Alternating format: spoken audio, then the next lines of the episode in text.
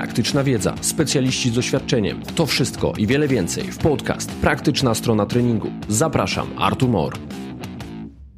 Cześć. Dzisiaj moim gościem jest Agata Cygnarowska, dietetyk kliniczna. Cześć Agata. Cześć Artur.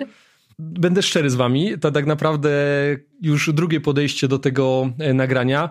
Pierwsze poczyniliśmy o podobnej tematyce z początkiem roku, jeszcze z takim motywem przewodnim postanowień noworocznych, ale trochę czasu minęło i te postanowienia noworoczne się zdezaktualizowały. Niemniej e, tematyka tej naszej rozmowy jest bardzo aktualna i myślę pozostanie bardzo aktualna jeszcze przez bardzo długo. Rozmawialiśmy o nadwadze, rozmawialiśmy o otyłości, rozmawialiśmy o problemach niezmiernie ważnych i tu chyba jesteśmy zgodni. Tak, dokładnie. Nadmierna masa ciała jest to problem globalny, który dotyczy Polski i całego świata, z którym przyszło nam się zmierzyć.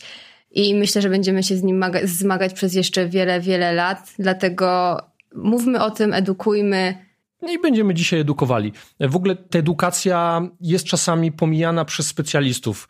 To znaczy lekarze leczą, tak, bo taka jest ich rola i słusznie. Niemniej zapominają czasami edukacji. Może nawet nie zapominają, ale nie mają na to czasu, a czasami ta edukacja jest prawdziwym leczeniem. Dietetycy układają jadłospisy, a zapominają, że trzeba edukować w kontekście e, jedzenia i żywności. Fizjoterapeuci i trenerzy układają plany treningowe albo stosują terapię manualną. Ktoś wychodzi z gabinetu i tak naprawdę dalej jest zielony, a powinni edukować, jak używać tego, jak obsługiwać ten aparat ruchu. I myślę, w tym jest magia, w tej edukacji. Jak mówimy sobie edukacji w kontekście nadwagi i otyłości, no to zadajmy sobie też na początku takie pytanie, czy problem jest globalny, czy otyłość to tylko nam się kojarzy z tym jednak Stanami Zjednoczonymi, z tą żywnością przetworzoną, czy może otyłość, plaga, epidemia otyłości dotarła już do Polski?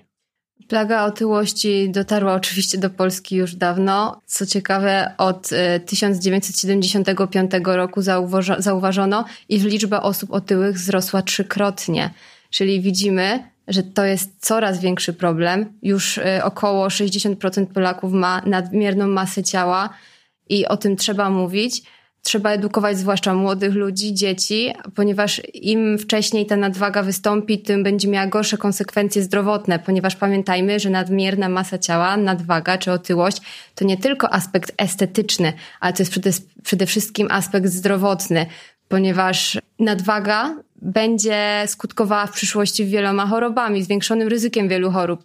Zespół metaboliczny, kolejna plaga. Dokładnie i to wszystko się wiąże. Zwiększona masa ciała, zespół metaboliczny, nadciśnienie, choroby związane z gospodarką węglowodanową, lipidową, zwiększone ryzyko chorób nowotworowych, chorób układu krążenia, to wszystko, wszystko się łączy ze sobą. Okej, okay. no, no to teraz tak, dlaczego tyjemy Agata?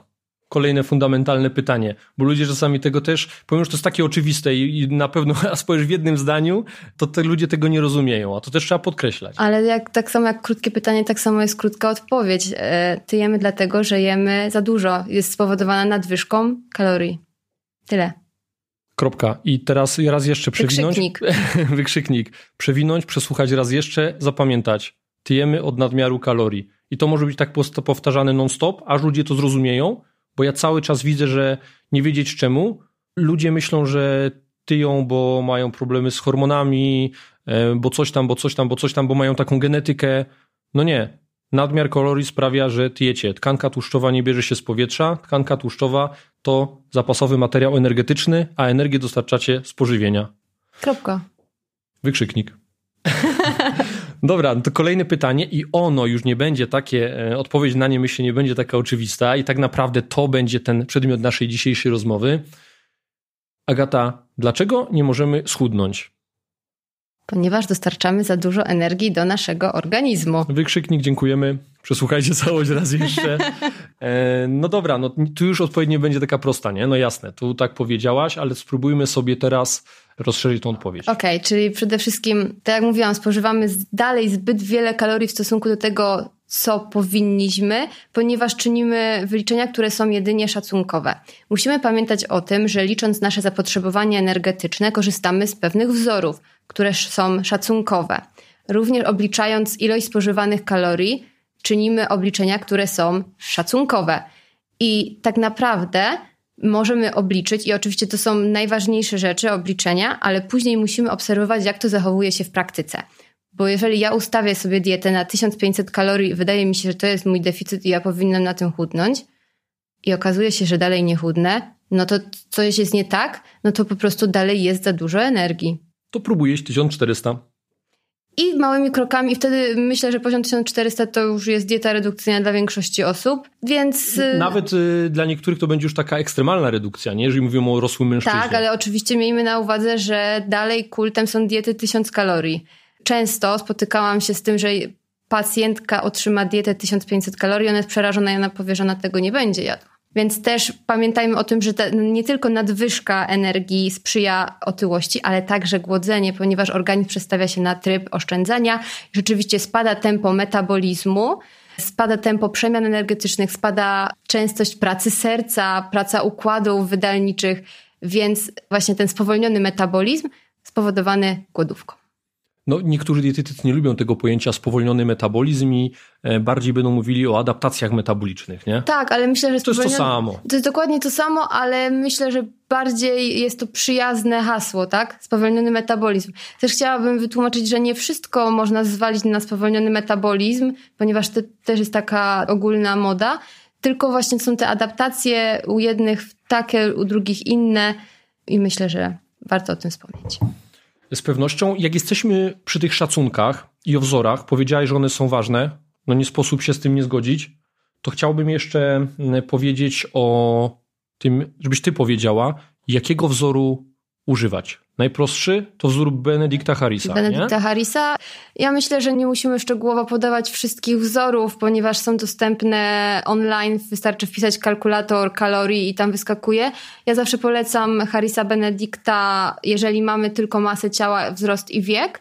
Jeżeli mieliśmy okazję skorzystać z analizy składu ciała, gdzie znamy swoją masę ciała tłuszczową i beztłuszczową, wtedy polecamy inne wzory. Żeby to zobrazować, dlaczego inne wzory i na przykład dlaczego Cunninghama, który właśnie bazuje na tej beztłuszczowej masie ciała, wyobraźcie sobie dwie osoby, które mają powiedzmy 90 kg, albo no dobra, grubo pójdźmy, nie 90, 100 kg, czyli już taka naprawdę niezła góra Ciała. Ciała, tak, bo chciałem powiedzieć masy mięśniowej, ale do tego zaraz dojdę. 100 kg, 1,80 m wzrostu i teraz osoba o tych parametrach albo po prostu może być otyła, tak? Ona może mieć dużą nadwagę, będzie po prostu składała się w dużej części skanki tłuszczowej, a może mieć do czynienia ze 100-kilogramowym kulturystą, który wręcz przeciwnie jest górą mięśni. I ma 5% tkanki tłuszczowej, dokładnie. Benedikt Harris pokaże nam dokładnie to samo zapotrzebowanie energetyczne, a widzimy przed sobą zupełnie dwie osoby. Tak, dokładnie, ale jednak mm, to samo y, jest związane z BMI, tak? To jest y, współczynnik, który był liczony od wielu, wielu lat od którego się odchodzi, ale trzeba pamiętać, że to jest najprostsza forma. Jeżeli to jest przeciętny Kowalski, który przychodzi do lekarza i on mu obliczy BMI, podstawową przemianę materii i zapotrzebowanie, to to już jest naprawdę dużo. Najczęściej wychodzą i nie wiedzą w ogóle tego. Dobra, no okej, okay, nie będę już tutaj hejtował, bo, bo, bo, bo nie. Bo zdarzają się też dobrzy lekarze. No, my z takimi pracujemy, więc ja w to jakby nie wątpię. Natomiast y, myślę, że to są takie podstawy, które powinny być i to naprawdę dużo powinno zmienić. Chociażby obalić ten mit, że ktoś powie, że, że musi 1000 kilokalorii, tak? Jak mu się obliczy, ile tak naprawdę jest jego podstawowa przemiana materii. Wydukuje. Tak. I trzeba pamiętać, że nie skalę. powinno się schodzić poniżej e, podstawowej przemiany materii. To no. jest niefizjologiczne. Te dwa zdania, gdyby zawsze to słyszeli, myślę, że byłoby mniej tych ekstremalnie niskich diet 1000 kilokalorii kolejny powód, dla którego nie potrafimy zrzucić tych zbędnych kilogramów? Myślę, że zbyt często wynagradzamy się jedzeniem. Mhm. I to za wiele rzeczy. Wynagradzamy się za jedzenie, wynagradzamy się za treningi, wynagradzamy się za sukcesy. I tu jest też bardzo duży problem z tym, ponieważ e, jeżeli zrobimy bardzo, bardzo mocny trening, my się tak porządnie zmęczymy, no to myślimy, że spaliliśmy tysiąc kalorii, teraz możemy iść na burgera z frytkami, z kolą i popić to jeszcze piwem i iść na dobry deser. A tak naprawdę na godzinnym treningu możemy spalić 600 kalorii, jak jesteś dużym facetem, no to jest jakiś taki maks, tak? Więc jeżeli my pójdziemy i konkretnym jedzeniem sobie to wynagrodzimy, no to niestety, ale dalej jesteśmy do przodu. Czyli nasze odczucia nieźle nas oszukują, padamy na twarz, jesteśmy upoceni i ten burger nas potem niszczy. Nie? Właściwie efekty całego tego treningu. Mhm. Ja lubię przytaczać e, badania, takie badania z sensem, bo są też badania stosunkowo małym sensem, których nie warto przytaczać. I tutaj teraz, e, jak ktoś miałby wątpliwości, czy tak się dzieje, czy nie dzieje, to jest taka publikacja Wilbonda e, z 2010 roku i faktycznie w tej publikacji dowiemy się, że osoby o normalnej wadze ciała mają tendencję do przeszacowania wydatku energetycznego związanego z wysiłkiem. Uwaga, aż trzy czterokrotnie. Trzy czterokrotnie. I teraz kolejna część wniosków z tego badania, gdy poproszono te osoby o zrekompensowanie sobie tego wysiłku fizycznego właśnie jedzeniem, czyli powiedzmy dano im taką możliwość, że no okej, okay, jedz teraz sobie dowoli ile chcesz, pod warunkiem, że to będzie tyle samo, co spaliłeś kalorii na treningu, oni dalej przeszacowywali się dwu, trzykrotnie, czyli jedli dwa, trzy razy więcej, aniżeli spalali na, na treningu. To myślę, że jest informacja nie tyle ciekawa, co ważna, bo odzwierciedlenie ma nie tylko w badaniu, ale takiej w pracy twojej na co dzień i mojej na co dzień. Nie? Tak, ale jak jesteśmy już przy tym wynagradzaniu się za treningi, to myślę, że też warto wspomnieć o weekendach, które też są bardzo zgubne dla naszej sylwetki. Często zdarza mi się w mojej praktyce dietetyka mieć kontakt z pacjentami, którzy mówią, że ale my stosujemy dietę, jest super, a ja dalej nie chudnę. No i zaczynamy rozmawiać, analizujemy krok po kroku i okazuje się, że przez 5 dni tygodnia rzeczywiście dieta z kartki 1500 kalorii, a przychodzi weekend i wjeżdża pizza, deser, alkohol. I może się okazać, że cały deficyt, jaki wypracowaliśmy, no bo powiedzmy, mm, maksymalny deficyt to jest 500 kalorii dziennie, przez 5 dni mamy 2,5 tysiąca kalorii deficytu. Wjeżdża w weekend pizza, alkohol i słodycze, i ten deficyt się często wyrównuje, bądź nawet zjadamy więcej. I to jest też bardzo duży problem.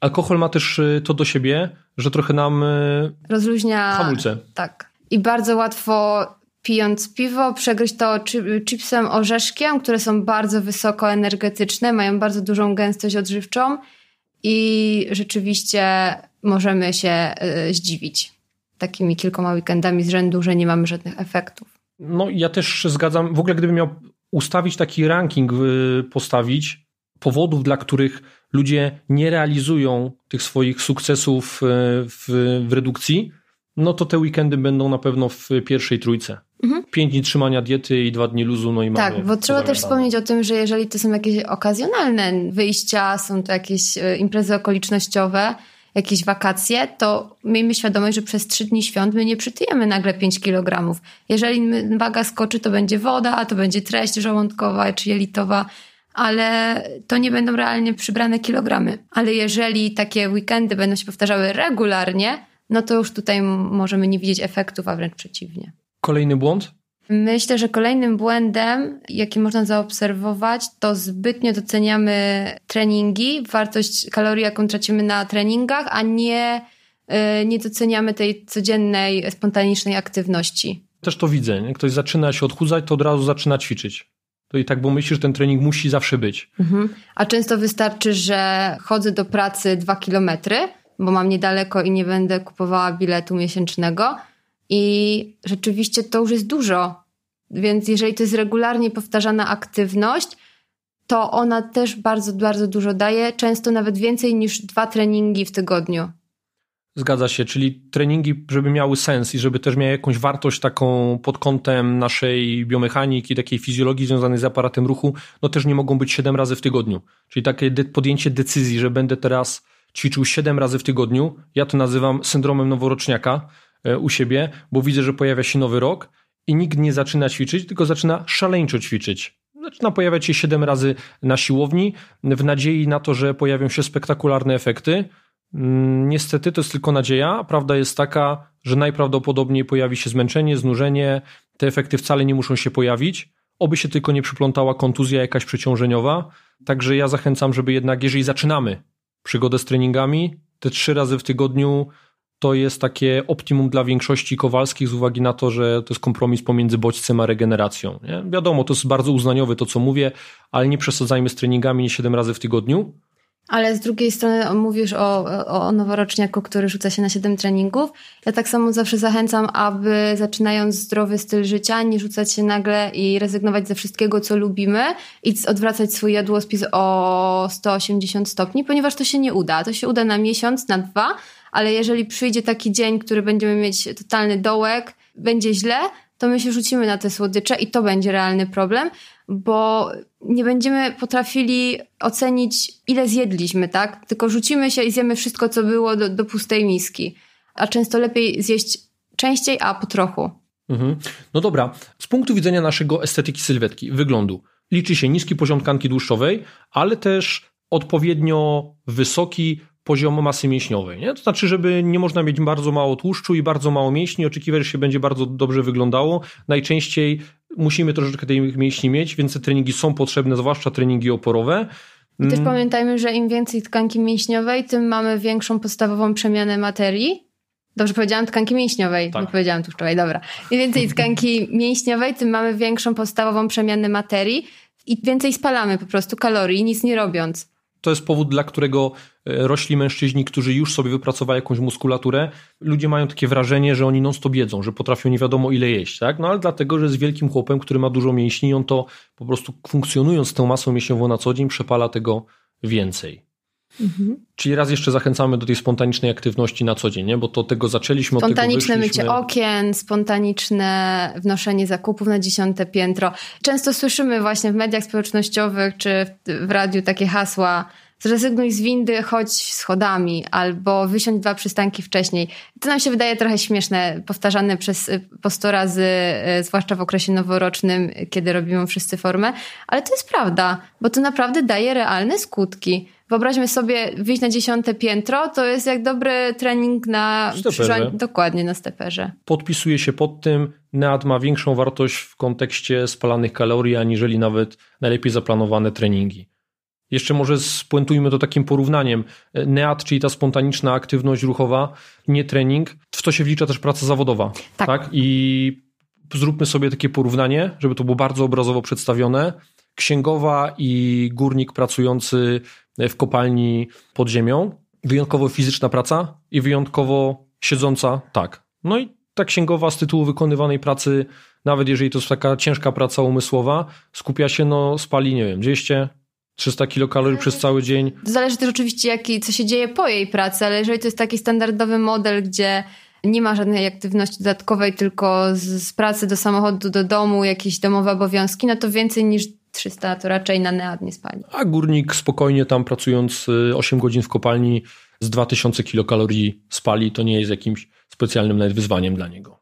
I wiesz co, i teraz zamiast tego, że ja się zapytam ciebie o kolejny powód, to od razu pójdę w takim ciągu logicznym z tego pracownika kopalni, z tego górnika do kolejnego problemu, który widzę. Jeżeli taki górnik przechodzi na emeryturę i ma swoje nawyki żywieniowe i ich nie zmieni, a przestanie pracować fizycznie, to no to znowu się zrobi pączkiem. Zdecydowanie zmieni się jego wygląd, ponieważ jeżeli on spalał zawsze 2000 kalorii, a teraz przerzucił się na tryb kanapowca i spala 300 kalorii, a będzie jadł to samo, no to cały czas ta nadwyżka będzie się u niego odkładała w postaci tkanki tłuszczowej. Ja nie wiem, jak te statystyki wyglądają. Niemniej w takich obiegowych opiniach cały czas słyszę, że jak e, górnik przychodzi na emeryturę, najczęściej na Śląsku, bo stąd pochodzę, no to w ciągu 3-4 lat przypałęta mu się zawsze jakiś problem z cholesterolem, jakiś incydent sercowo-naczyniowy. Pojawiają się takie problemy związane właśnie z tym syndromem metabolicznym. A to się bierze najprawdopodobniej z tego, że po przeciągu... Dokładnie, nie? on po prostu zaczyna tyć, zaczyna prowadzić siedzący styl życia, czyli odwraca się wszystko do góry nogami względem tego, jak było E, kiedy jeszcze Ale pracował. nie trzeba też e, górnika, ponieważ czytałam kiedyś bardzo ciekawe badania, które obrazowały, jak zmienia się masa ciała e, młodych pracowników, którzy świeżo po studiach idą do, do swojej pierwszej pracy i często jest tak, że w ciągu pierwszego roku oni tyją około 3-4 kg. I to też rzeczywiście, będąc na studiach, ten tryb życia jest dużo bardziej aktywny. Zajęcia są nieregularne, więcej chodzimy, więcej gdzieś spotykamy się z ludźmi, a jeżeli rzeczywiście przez 8 godzin w pracy siedzimy, no to ten nead jest zdecydowanie mniejszy i to też może skutkować tą nadmierną masą ciała. Mhm. W czasie tej rozmowy ja sobie teraz zanotowałem, jak w Twoich wypowiedzi powiedziałaś o gęstości energetycznej. Wspomniałaś gdzieś tam między wierszami. Ja bym ten temat chciał poruszyć. Dlaczego ta gęstość energetyczna jest ważna i czym ona tak naprawdę jest? Tak, gęstość energetyczna jest to bardzo ważna rzecz, ponieważ opierając dietę o produkty o określonej gęstości, często jest to wystarczająca rzecz do redukcji masy ciała. A wspominając, czym jest e, gęstość energetyczna, jest to po prostu ilość kalorii zawarta w określonych gramach produktu. Zwykle przejmuje się, ile jest to e, w 100 gramach produktu, czyli tak naprawdę to, co znajdujemy na opakowaniach produktów spożywczych. I są takie określone przedziały, tak? Poniżej 60 kalorii to jest bardzo niska gęstość energetyczna, między 60-150 niska, 160-390 to jest umiarkowana i tak naprawdę to jest ten poziom, około 400 kalorii. Poziom bezpieczny. Gram, tak, do którego będąc na diecie redukcyjnej powinniśmy spożywać produkty. Później mamy już ten poziom 400 do 900 kalorii i to jest ta wysoka gęstość odżywcza i to są te produkty, które powinniśmy jadać okazjonalnie albo w, okresie, w bardzo ograniczonych ilościach. Orzechy, o, właśnie, masło orzechowe, tłuszcze, yy, słone przekąski, no chipsy mają ponad 500 kalorii w 100 gramach, tak? I tak naprawdę wystarczy swoją dietę opierać o produkty o niskiej do, gęstości O niskiej albo tej umiarkowanej, tak? Do tych 400 mniej więcej kalorii. Czyli to będzie całe pieczywo, wszystkie pełnoziarniste produkty, cały nabiał, mięso z niewielkimi dodatkami tych produktów o wysokiej gęstości i to jest wystarczające. Klucz do sukcesu. Ponieważ jeżeli my weźmiemy sobie 100 kalorii w produktach o niskiej umiarkowanej gęstości, to będzie wielki talerz, a jeżeli weźmiemy w tej gęstości wysokiej już, to będzie mała garstka, a my jemy oczami. No, poza tym poczucie wagą. sytości to kwestia jasna, też biochemiczna, substancje, które zawarte są w pożywieniu, ale przede wszystkim objętości. Czyli będziemy syci wtedy, kiedy treść pokarmowa w żołądku jest na jakimś e, odpowiednim poziomie. Nie? I pobudzi nasze ścianki żołądka do wydzielania hormonów. Czyli tak, powiedzieliśmy sobie o gęstości energetycznej i to jest tak komponent edukacji. Czyli już powiedzieliśmy... Tak, no bo tak naprawdę daliśmy wam e, receptę na dietę e, redukcyjną. Dietę cud. Dietę cud, tak, ponieważ jeżeli będziecie spożywać w głównej mierze produkty o umiarkowanej i niskiej gęstości energetycznej, czyli od 0 do 400 kalorii, a będziecie tylko dokładali okazjonalnie i w niewielkich ilościach produkty o wysokiej, czyli te wspomniane orzechy, oleje, tłuszcze, no to macie dietę niskoenergetyczną. Będziecie syci, a będziecie tracić tkankę tłuszczową. I widzisz, to jest ta komponenta edukacji.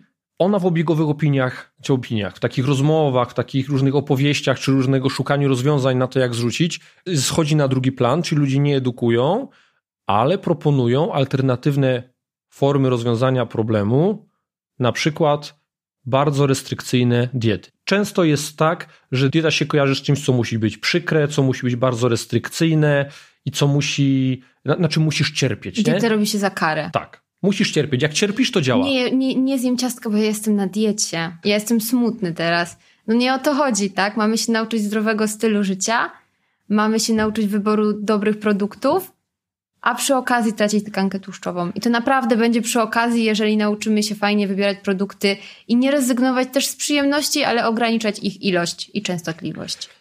Mimo wszystko chciałbym, żebyśmy sobie odrobinę opowiedzieli o tych dietach alternatywnych. Dieta ketogeniczna, dieta paleo. Gańska. Zgadza się. Powiedzmy sobie o nich. Zacznijmy od diety ketogenicznej. Dieta ketogeniczna, jeśli ktoś o niej nie słyszał, jest to dieta, która bazuje na podaży tłuszczów, ogranicza węglowodany do około 5-10%. Ona po prostu polega na tym, aby wprowadzić organizm w stan ketozy, kiedy będziemy się żywić ciałami ketonowymi, a nie glukozą, to w takim bardzo krótkim skrócie. I jest to dieta eliminacyjna, ale bardzo skuteczna. I rzeczywiście na początek redukcji dla osób, które potrzebują motywacji, potrzebują szybkich efektów, ona będzie działać, a nie jest aż tak obciążająca dla organizmu, w sensie nie daje wielkiego ryzyka niedoborów, jeżeli jest dobrze prowadzona, jeżeli jest dobrze zbilansowana i jeżeli jest stosowana z głową. Daje duże uczucie sytości i naprawdę fajnie wyrównaną gospodarkę węglowodanową.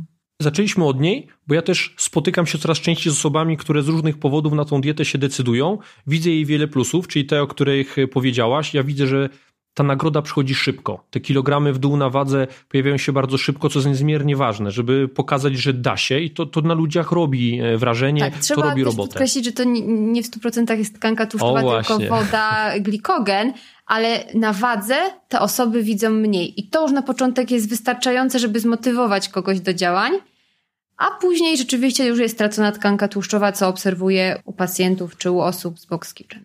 Dieta ketogeniczna daje też e, profity który ja słyszę w raportach od osób, które zaczynają stosować, potrzebują mniej snu, czyli spali do tej pory 7 godzin i to mi wystarczało, teraz budzą się po 5,5 godzinach i twierdzą, że są wypoczęci, uważają, że lepiej im się myśli, czują mniejsze płaknienie, ten głód im mniej doskwiera.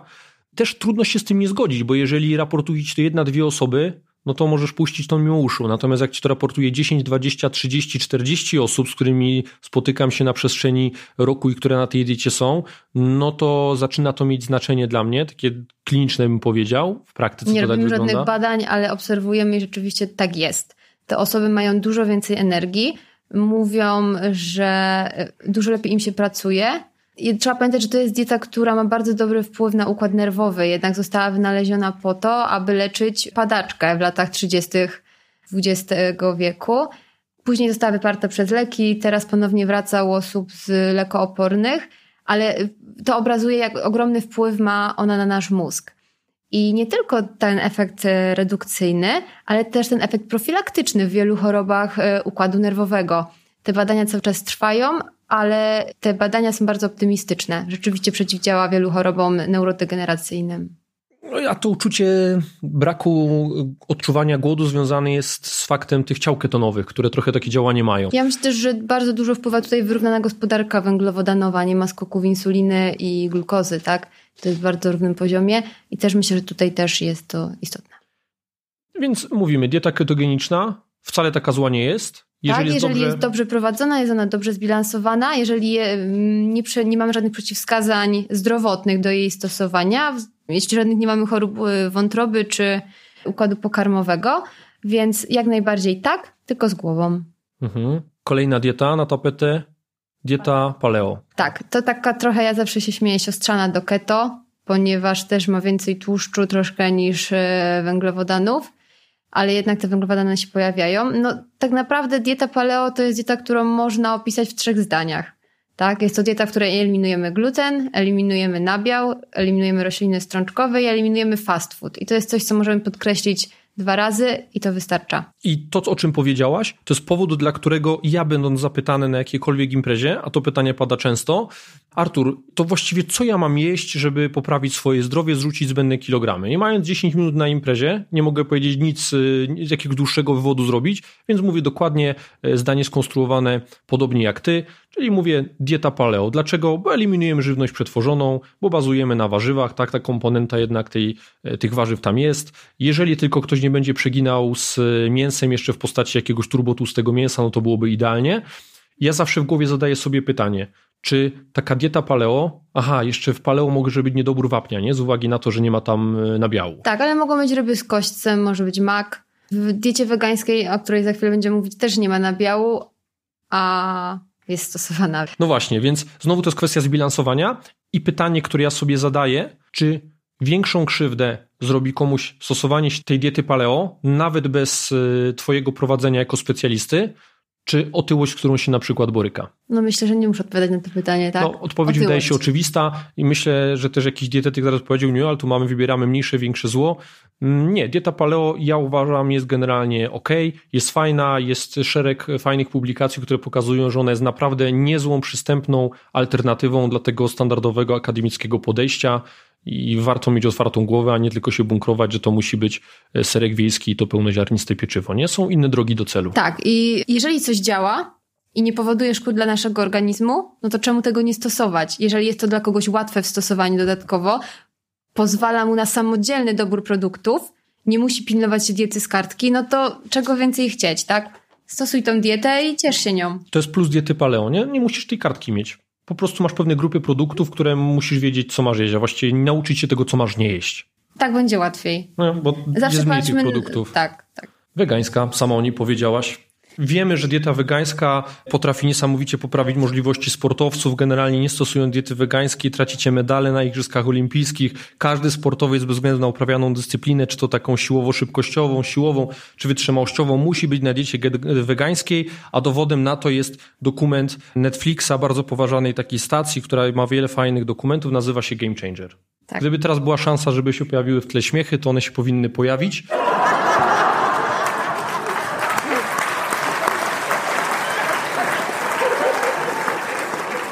Tak, nie to, że fejtujemy e, jakieś produkcje, ale e, oglądałam i uważam, jest to bardzo jednostronna produkcja. No niestety sportowiec na zaawansowanym poziomie, kulturysta, który jest na roślinach strączkowych. No, co z jego suplementacją? Nie było słowa o suplementacjach, nie było mowa o odżywkach, jakie stosują, nie było mowy o niedozwolonych wspomagaczach, które potencjalnie mogą stosować. Więc jednak zastanówmy się, czy y, rzeczywiście, jeżeli jesteś amatorem sportów, okej, okay, możliwe, że będziesz się czuł na tej diecie dobrze, ale jeżeli jesteś sportowcem, to weźmy pod uwagę nie tylko jego dietę, ale też jego całą suplementację. No, ja wierzę w to, że da się zbilansować tą dietę tak, żeby, żeby przydała takie same efekty jak dieta mięsna. Ja wierzę, że to wszystko da zrobić, nawet jakbyśmy na tapetę sobie wzięli te wszystkie progi leucynowe, aminogram poszczególnych produktów, ten biological value, ten wskaźnik białka, jak, jak to jest przyswajalne, jak, jaka odpowiedź anaboliczna jest w naszym ciele na podstawie tego białka. Ja wierzę, że da się to wszystko zrobić, ja zawsze sobie zadaję pytanie też po co, nie? Chciałam to powiedzieć, ale myślę, że tutaj e, każdy ma swoją ideologię w tym temacie, ale jeżeli ktoś chce przejść na dietę wegańską tylko dlatego, aby polepszyć swoje wyniki sportowe, to mówimy nie. To jest zła argumentacja i ona tak. na Jeżeli bezsensowną podstawę. inne potrzeby, inne y, powody, dla których to robicie, okej. Okay. Ale jeżeli y, mówisz, bo ja chcę mieć lepsze wyniki, no to nie tędy droga. Na pewno. Nawet nie wyobrażasz sobie, jak wiele osób, które są naszymi klubowiczami w CrossFit Husars, po publikacji, po premierze tego paradokumentu e, Game Changer, zdecydowało się przejść na dietę wegańską, właśnie argumentując to w ten sposób, że poprawią swoje wyniki sportowe. Ja nawet nie czyniłem starania, żeby ich wybić z błędu, bo po prostu nie miały siły. To była taka epidemia. Teraz mamy tak. problem z koronawirusem, to mieliśmy problem z game changerem wśród sportowców swojego czasu. Ale akurat gdzieś moi znajomi, którzy wprowadzili dietę wegańską, aby rzeczywiście osiągać lepsze wyniki sportowe, wcale nie raportują mi dużo lepszych wyników, a nawet czasem wręcz przeciwnie. To oczywiście są uwarunkowania indywidualne ale no nie do końca. Poza tym, przechodząc na dietę wegańską, jeżeli robimy to znowu nieudolnie, a dieta wegańska jest trudna do zbilansowania, zwłaszcza dla osoby wybitnie aktywnej, mamy sporą szansę, żeby narazić inne niedobory żelaza, witaminy B12 i to są niedobory istotne, które mogą prowadzić do takich poważniejszych konsekwencji zdrowotnych. Pamiętajmy, że żelazo, witamina B12, foliany to są składniki odpowiedzialne za produkcję czerwonych krwinek w szpiku kostnym, tak? Nasz organizm ma zapasy żelaza, tak? Ma zapasy witaminy B12, e, ale one nie są nieskończone. Jeżeli wprowadzimy sobie teraz dietę wegańską i nie będzie tam odpowiedniej podaży tych dwóch witamin, B12 i tam e, żelaza i tego wapnia, no to pojawi się problem, nie? I on nas tak, dopadnie. jeżeli my rzeczywiście chcemy walczyć o lepszą wydolność organizmu, a nagle nasze krwinki czerwone nie będzie ich na tyle albo nie będą w tak dobrej kondycji, no to trochę strzał w kolano, prawda? Pamiętajmy o tym, że przechodząc na dietę wegańską i nie mając zamiaru stosować ją przez całe życie, tylko na razie na testy, nie ma potrzeby od razu zaczynać suplementacji wszystkiego, tak? Ponieważ y, żelazo i witamina B12 na około pół roku mamy swoich zapasów. Więc też tak, e, jeżeli mamy, przechodzimy na dietę wegańską i od razu cały asortyment wykupujemy z apteki, to nie do końca. Po miesiącu, jak w niej zostajemy, to rzeczywiście wtedy warto rozważyć suplementację, ale i tak mimo wszystko zawsze zachęcamy do kontaktu z lekarzem bądź specjalistą do doboru tej suplementacji. I sprawdzić, czy te niedobory faktycznie są, nie? Po to są te badania diagnostyczne z krwi.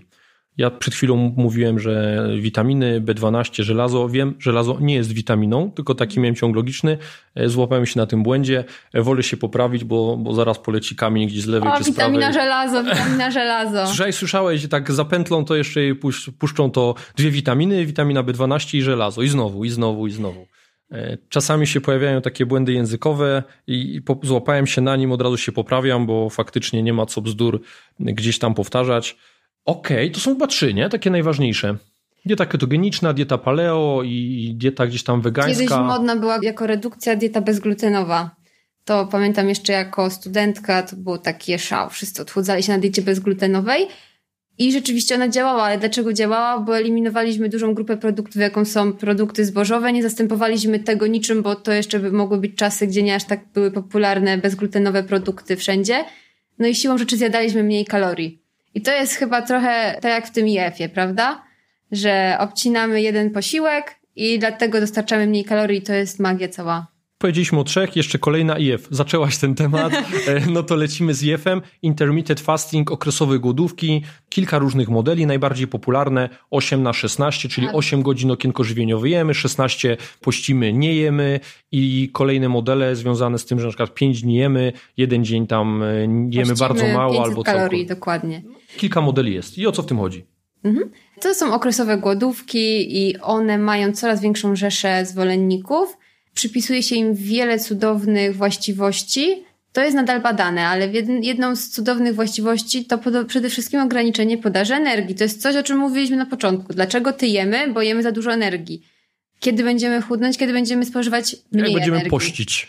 Czyli że jeżeli odetniemy sobie z pięciu posiłek jeden, albo śniadanie, albo kolację, no to siłą rzeczy dostarczymy około 400 500, w zależności czy jesteś kobietą, mężczyzną, ile jadasz. Ale jeżeli ograniczysz jeden posiłek 500 kalorii, to jest twój deficyt. Hmm? No i to jest magia. Jeżeli jesteście osobą, której zapotrzebowanie energetyczne dzienne to 2,5 tysiąca kilokalorii, narysujcie sobie 5 talerzy, każdy z tych talerzy to jest 500 kilokalorii, 5 posiłków, czyli łącznie 2,5 tysiąca. I teraz czym jest IF? Zabierzcie sobie jeden posiłek. Albo ten pierwszy, czyli śniadanie, albo ten ostatni, czyli kolację i zaczynacie stosować intermittent fasting. Czy jest coś magicznego w tym? No nie, zabranie jednego talerza. Matematyka. Zgadza się. Jeżeli będziecie jedli pizzę, fast foody e, w tym okienku żywieniowym w te 8 godzin, to tak, będzie wam trudniej zjeść tyle, co byście jedli na przykład przez 12 godzin, to jest oczywiste, ale upchniecie tam z pewnością tyle kalorii, ażeby zbudować nadwyżkę energetyczną i na takim intermittent fastingu równie dobrze możecie być na masie. No ale to na każdej diecie można być na masie, jeśli nie pilnujemy kalorii, tak? Zgadza się, więc nie jedzenie... Albo gęstości odżywczej. Tak, tak, tak. No wszystkie te powody, które dzisiaj sobie gdzieś tam wymieniamy, obowiązują też w IF i możemy te błędy popełnić. Są różnego rodzaju publikacje związane z IF-em, które zaczynają pokazywać, że mogą być jakieś dodatkowe profity z tytułu stosowania tej diety, i to w takich poważanych czasopismach typu Science czy Nature. Związane one są gdzieś tam z procesami autofagi, gdzieś mhm. zmniejszaniem stanów zapalnych, Myślę, że na razie możemy mówić o tym w kontekście ciekawostek. Ale ja myślę, że za kilka lat te badania rzeczywiście udowodnią i to będzie realna rzecz, o której będziemy rozmawiać, tak? Ale nawet z takiej czystej fizjologii, jeżeli ten organizm, nasz układ pokarmowy będzie miał więcej godzin na odpoczynek, kiedy nie będzie musiał wysilać się na trawienie, no to powinniśmy się czuć lepiej. To jest e, też coś, co raportuje wiele osób, które decydują się na tą dietę i są w moim środowisku. Mówią, że kurczę, Artur trochę lżej się czuje, jak ten organizm mniej ma roboty z tym trawieniem. Nie jest to bardzo subiektywne i w takich kategoriach musimy to postrzegać.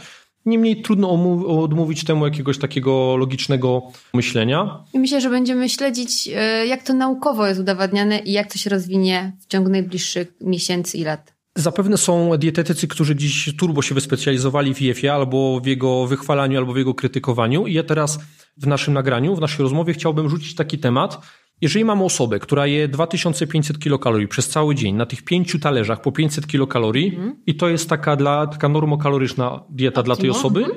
i jest tak 5 lat na tym, trzyma tą samą wagę, ma turbo powtarzalny styl życia, jest osobą taką turbo nudną pod kątem żywieniowo-treningowym i aktywności na co dzień, i trzyma tą wagę. I teraz, czy coś się stanie, jeżeli te 2,5 tysiąca kilokalorii, czyli tą normokalorykę, przesunę w to okienko 8-godzinowe, czyli ilość kalorii na dobę mam tą samą, a jedynie skraca się okno żywieniowe. Ja tu stawiam znak zapytania. Tak, ja myślę, że to są właśnie te badania, na które czekamy. I jedno z takich badań już jest, y, ja nie pamiętam teraz autora, ale chętnie bym przytoczył, które właśnie taką ciekawostkę, bo tak to musimy jeszcze teraz nazwać, pokazało, czyli te 2,5 tysiąca kilokalorii w tym okienku 8-godzinnym, czyli na IF-ie, jednak sprawiło, że organizm spalił trochę tej tkanki tłuszczowej, tak? Że w tym oknie żywieniowym no to nie wystarczyło, nie? Rzucam znak zapytania. Myślę, że może kogoś to zaciekawi. Jeżeli jakiś dietetyk tego słucha i chciałby to skomentować, to ja chętnie takiego maila czy, czy telefon bym otrzymał od takiej osoby, żeby trochę na ten temat porozmawiać. Mhm. Kolejna rzecz, która pojawia się, kiedy zawsze mówimy o odchudzaniu, to są suplementy, które mają nam ten proces uprzyjemnić, mają sprawić, że będzie spektakularnie szybki. Moje pytanie do Ciebie, Agata, czy suplementy na odchudzanie działają, czy one mają sens? Aby zobrazować, w jaki sposób działają, może powiem, ile, albo w ogóle, może na koniec, tak, jako smaczek, ile w ogóle kalorii możemy spalić dzięki spalaczom. Ja osobiście jestem przeciwna wszelkim suplementom diety, które mają wzmagać spalanie tkanki tłuszczowej, ponieważ wiem, że gra nie jest warta świeczki. Na polskim rynku dostępne są z, z legalnych te oparte na kofeinie, które mają zwiększać termogenezę. Wybór jest ogromny, półki uginają się, internet jest tego pełen, ale myślę, że podsumowaniem tego, czy warto, czy nie warto, jest to, że tak naprawdę przyjmując spalacze, spalacze tkanki tłuszczowej, możemy stracić dodatkowe, uwaga, 60 kilokalorii, czyli jedną pralinkę.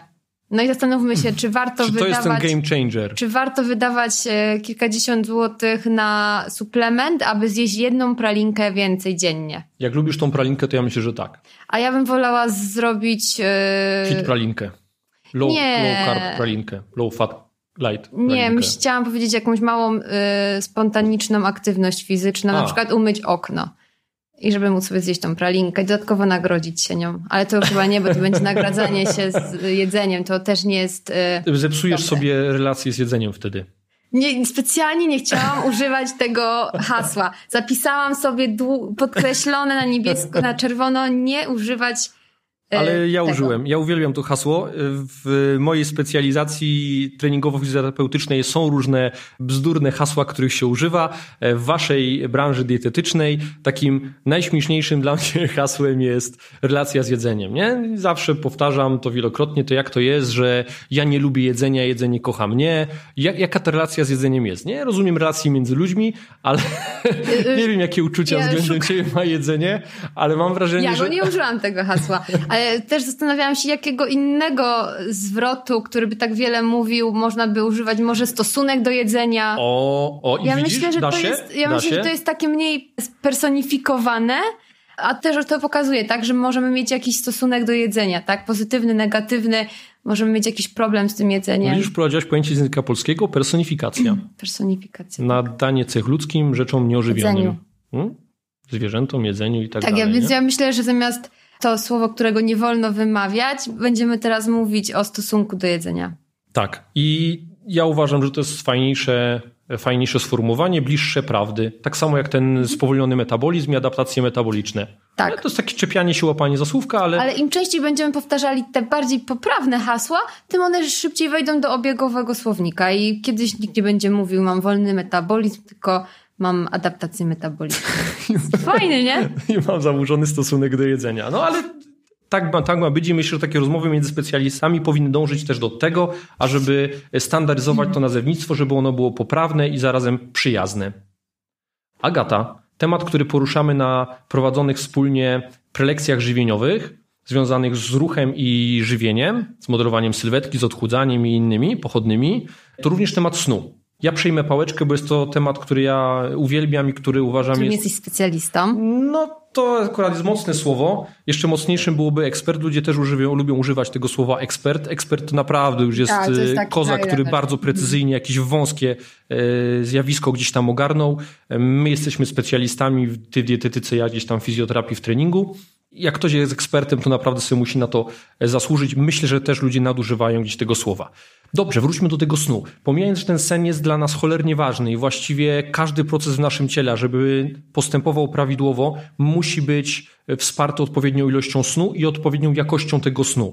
I teraz, jak jesteśmy przy odchudzaniu, ja tylko przytoczę znowu taką publikację, akurat tym razem związaną właśnie ze snem. Publikacja z 2010 roku, może nie jakaś bardzo ważna, bo raczej można jako ciekawostkę ją potraktować, ale 10 uczestników poddano umiarkowanej restrykcji kalorycznej przez okres 14 dni, no czyli byli na, na diecie odchudzającej. Grupa, jedna grupa badanych w czasie tej redukcji mm, spała przez 8,5 godziny w ciągu każdej doby, grupa druga spała 5,5 godziny, no czyli mamy dosyć sporą różnicę 3 godzin pomiędzy dwoma grupami. Co się okazało? Ta grupa, która spała mało, straciła więcej tkanki mięśniowej aniżeli tkanki tłuszczowej, a osoba, która spała więcej, zachowała większą beztłuszczową masę ciała, a straciła więcej tkanki tłuszczowej. Czyli Myślę, wnioski powinny być wnioskami ważnymi. Jak jesteśmy na diecie redukcyjnej, musimy się wysypiać, bo może się okazać, że stracimy tkankę mięśniową, którą chcielibyśmy zachować. To jest jakby jedna rzecz.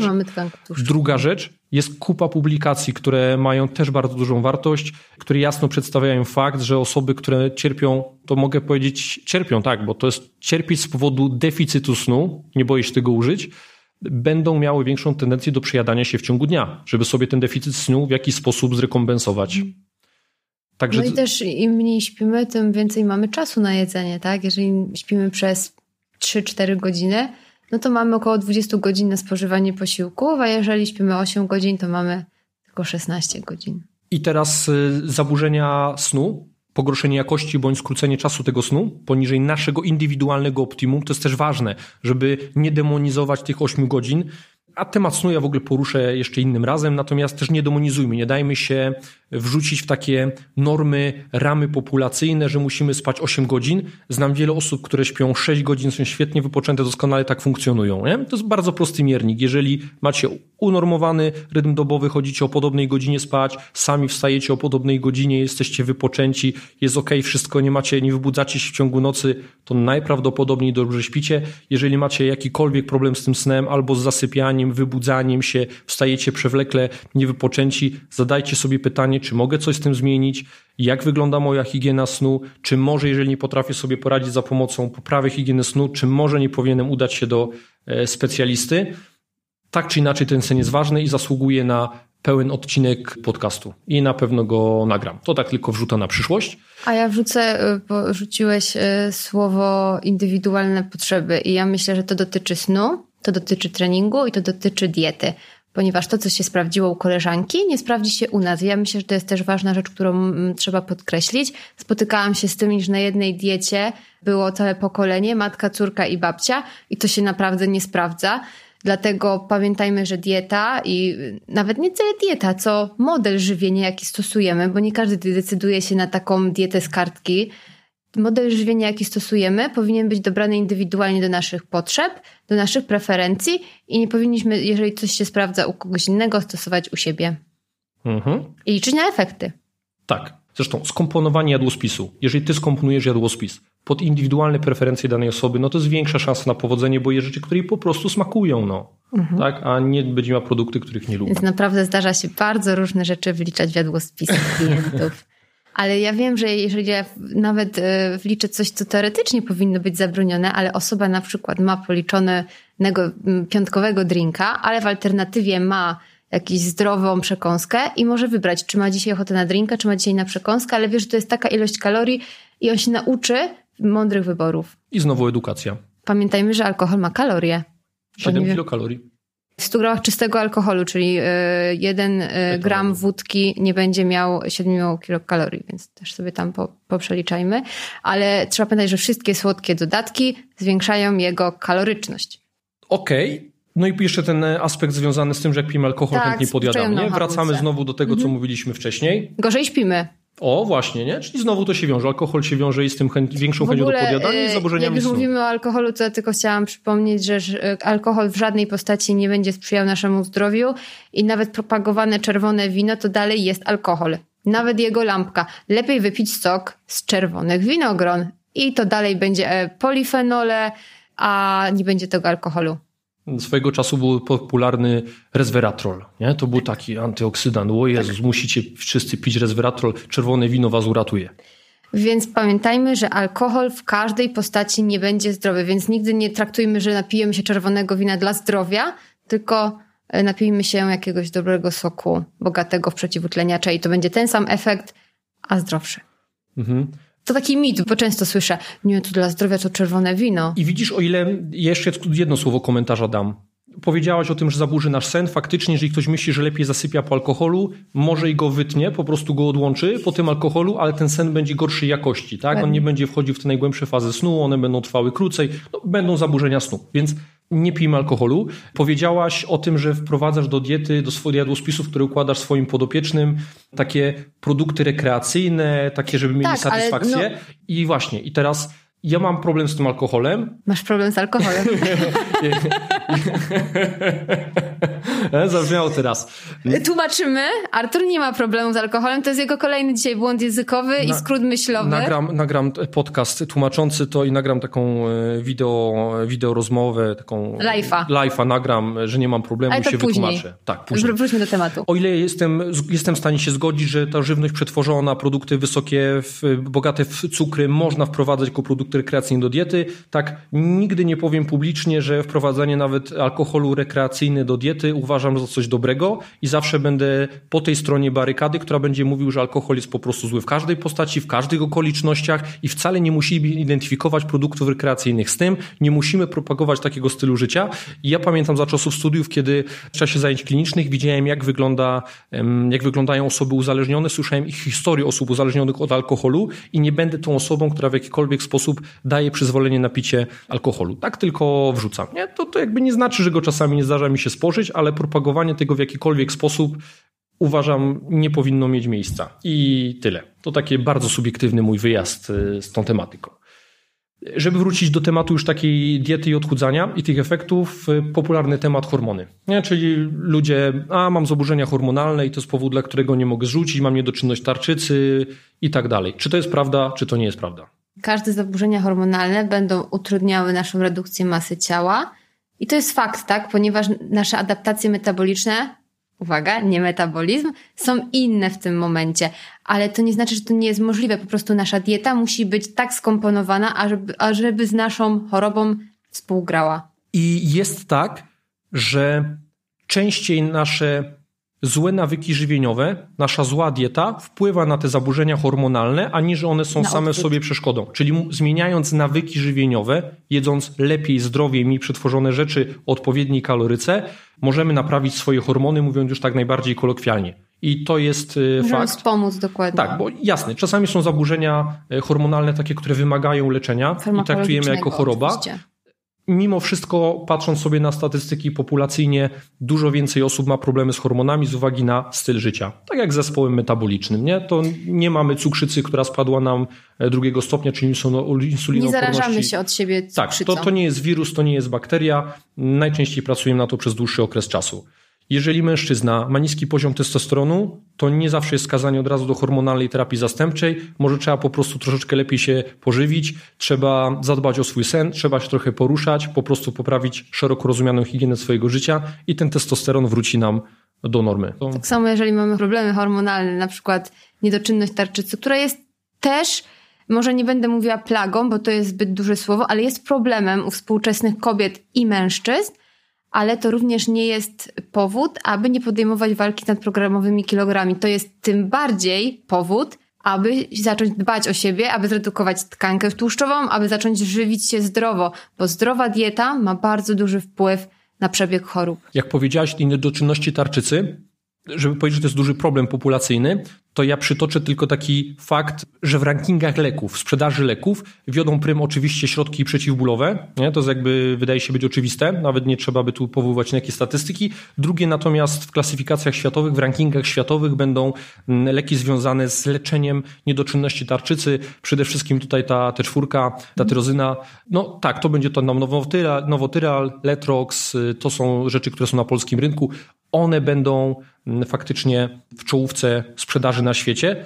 Ja swojego czasu zadałem sobie pytanie, czy przypadkiem nie jest tak, że niedoczynność tarczycy nie jest trochę przediagnozowaną chorobą, bo był taki swojego czasu moment, kiedy mm, niewiele naprawdę trzeba było, żeby komuś wręcz wmówić, że ma tu niedoczynność tarczycy. Ludzie lubili doszukiwać sobie e, u siebie tej niedoczynności tarczycy. Pamiętajmy też, że patrząc z perspektywy medycyny, sam wynik w badaniu laboratoryjnym nie jest jednoznaczną przesłanką ku temu, żeby powiedzieć, że tą niedoczynność tarczycy mamy. Nas interesują objawy kliniczne. Dokładnie.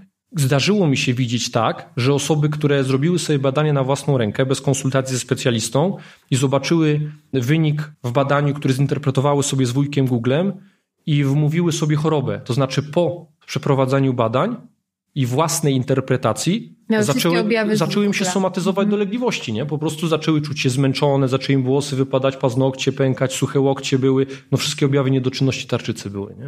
No tak naprawdę może być zła dieta, niedobór witamin rozpuszczalnych w tłuszczach i myk, zaraz ci skóra jest bardziej szorstka i włosy wypadają, bo masz źle zbilansowaną dietę i jesz bardzo wysoko przetworzoną żywność bez wartości odżywczych. Dieta ma ogromny wpływ na nasze zdrowie, więc najpierw y, postarajmy się o to, aby jeść dobrze, żebyśmy byli zdrowi, a później doszukujmy się chorób. I jeszcze jedna jest ważna kwestia. Typy budowy. Też są pewne mity, legendy z tym związane. Ja jestem grubej kości, ja pani nigdy nie schudnę. No właśnie, i teraz tak. Szybka wrzutka edukacyjna związana z typami budowy, z tymi somatotypami. Już w 450 roku przed naszą erą Hipokrates wyodrębnił dwa typy budowy, szczupłą i krępą. Czyli już od dawna nam towarzyszy takie kategoryzowanie na typy sylwetki. W 1921 roku Kretschmer w swojej publikacji Budowa ciała i charakter wyróżnił kolejne somatotypy, typ asteniczny, pykniczny, atletyczny, tam jeszcze pojawił się asymetryczny i dzisiaj funkcjonuje taki podział najbardziej popularny według Sheldona z 1940 roku i on podzielił na te typy budowy, które najczęściej teraz przytaczamy, czyli ektomorf, endomorf i mezomorf. Ektomorf osoba taka, którą mamy, która jest wybitnie szczupła, wręcz chuda. Endomorf właśnie ta osoba, która ma tą nadwagę, jest taka otyła, grubo koścista. Mezomorf to jest ten typ taki atletyczny, to jest ten urodzony sportowiec, któremu wszystko łatwo przychodzi. I teraz jaka jest prawda, jeżeli chodzi o proces odchudzania? Wszystkie te osoby będą podlegały tym samym zasadom i ten proces odchudzania będzie postępował u nich w ten sam sposób. Nie? Czyli muszą być w deficycie kalorycznym, żeby chudnąć. Tak? Muszą przestrzegać tych samych zasad. Jak chcą zbudować masę mięśniową, muszą mieć odpowiednią podaż białka, muszą mieć trening oporowy. Jeżeli są doświadczeni w treningu, to muszą mieć jeszcze nadwyżkę energetyczną. Te zasady są niezmienne. Ale teraz chciałbym nadmienić jedną rzecz, o której przytaczając te somatotypy i obalając ten mit somatotypów, dietetycy często nie mówią, to fakt, że jeżeli mamy dwie osoby o tym samym wzroście, o tej samej wadze, o tym samym składzie ciała, czyli o tym samej procencie tkanki tłuszczowej, o takiej samej ilości masy mięśniowej, czyli wydawałoby się, że to będą bliźniaczo identyczne osoby i patrząc na te osoby możemy zobaczyć, że one wyglądają skrajnie różnie. Po prostu możemy uznać, że jedna osoba wygląda tak, jak sobie tego wyobrażamy, że powinna wyglądać, a druga wygląda gorzej bądź lepiej. Z czego to wynika? Specyfiki budowy ciała, z różnic w budowie ciała, z tego, że mamy punkty antropometryczne inaczej umieszczone, obojczyki będą opadające, barki będą wyżej, niżej, szersza, węższa miednica, to wszystko wpłynie na finalnie na nasz odbiór sylwetki osoby, na którą patrzymy. Czyli dwie osoby, które osiągnęły ten sam efekt w liczbach, jeżeli chodzi o tkankę tłuszczową, masę mięśniową, wcale nie muszą tak samo wyglądać. I to też może budzić pewne rozczarowania, nie? Czyli jeżeli chcemy osiągnąć jakiś cel, możemy mieć już niski poziom tkanki tłuszczowej, wysoki poziom masy mięśniowej, a nie być usatysfakcjonowani z tego, jak wyglądamy, bo pewnych rzeczy nie przeskoczymy. Tak samo ten proces dochodzenia do tego finalnego celu, czyli zbijania tkanki tłuszczowej albo budowania masy mięśniowej, może być łatwiejszy bądź trudniejszy. Jeżeli jest ktoś, kto urodził się z większą ilością włókien mięśniowych, tak? jeżeli ta osoba już genetycznie ma uwarunkowania, że mu będzie łatwiej, to będzie miał łatwiejszy proces. Czyli somatotypy nie wpływają na sam schemat, jak ten proces powinien być realizowany, ale wpływają na to, że ten proces będzie szedł łatwiej, trudniej, szybciej, wolniej i tak dalej. Czyli też to bierzmy pod uwagę. My jesteśmy jednak inni, różni i nie oczekujmy, że będziemy tacy sami. To może ja jeszcze powiem o dwóch innych typach, czyli typ kobieta i typ mężczyzna, ponieważ też bardzo się różnimy i nie powinniśmy się porównywać ze sobą, tak? Często przychodzą do mnie pary, które chcą razem podejmować walkę z kilogramami i to jest super, bo ja uważam, jeżeli jesteśmy w parze, to te zmiany będą zachodzić szybciej, będziemy się motywować i jak najbardziej jestem za, ale nigdy e, po analizie składu ciała nie powinniśmy się porównywać, jeśli chodzi o zawartość tkanki tłuszczowej, ponieważ kobiety fizjologicznie mają wyższą zawartość tkanki tłuszczowej niż mężczyźni i to jest normalne. Jeżeli u kobiet tkanka tłuszczowa spadnie poniżej pewnego poziomu indywidualnego oczywiście, to będziemy mieć problemy z cyklem miesięcznym, będziemy mieć problemy z płodnością. Tkanka tłuszczowa to jest niezwykle czynny. E, Endokrynnie narząd. Dokładnie. Więc jeżeli my się go pozbędziemy do skrajnie niskich ilości, no to będziemy mieć naprawdę bardzo duże problemy hormonalne. Więc, drogie panie, nie porównujmy się ze swoimi partnerami, ponieważ ten poziom tkanki tłuszczowej, jaki jest u nich, będzie ok, a dla nas może to już być coś niefizjologicznego. Kolejna kwestia to kwestia setpointu. Nie? Czyli ten właśnie poziom, on może być u dwóch kobiet, u dwóch mężczyzn różny. Czyli tak, oczywiście, to jest ta indywidualizacja, czuł... o której tak. cały czas mówimy, tak? Są dwie koleżanki, przychodzą na analizę składu ciała, ciało, analizę składu ciała, mają podobne wyniki, ale jedna się czuje z tym dobrze, druga się czuje z tym źle, tak? Więc to jest pełna, pełna indywidualizacja. Nie porównujmy się. No, dużo poruszyliśmy tych tematów. Ja myślę, że temat jest ważny, więc dobrze, że to zrobiliśmy. Ale czekamy na więcej. czekamy na więcej. Jest jeszcze tematyka, którą na wspólnych e, prelekcjach poruszamy. Bardziej może ja to robię, czyli tematyka związana z treningiem. Czyli jak ćwiczyć, żeby osiągać maksymalne efekty. Czy bardziej trening oporowy, czy bardziej trening wytrzymałościowy, interwałowy. Co, kiedy, dla kogo, czemu. Można by zrobić z tego kolejną godzinę. Nie będziemy robili tego dzisiaj. Może nadarzy się ku temu okazja. Ale powiedzieliśmy już dzisiaj, że trening ma być wsparciem tego procesu odchudzania, a nie być e, jego motywem przewodnim. Nie? To jest wsparcie. Agata, dziękuję Ci za dzisiejszą rozmowę. Też dziękuję. Było bardzo miło z Tobą porozmawiać po raz któryś na ten sam e, temat, ale myślę, że to jest temat e, tak ważny, że trzeba to do niego wracać i będziemy jeszcze pewnie tak robili wielokrotnie. Edukacja, edukacja, edukacja to jest coś, co na co dzień staram się moim pacjentom przekazać że dieta z kartką jest super, tak, na początek, ale to ma być jako element edukacji żywieniowej, tak aby te ich zmiany mogły być prowadzone na długi wymiar czasu, a nie na chwilę. Doskonała puenta naszej dzisiejszej rozmowy. E, Agata, ja Tobie dziękuję. Dziękuję. A Wam dziękuję za wysłuchanie naszej rozmowy. Do usłyszenia. Cześć.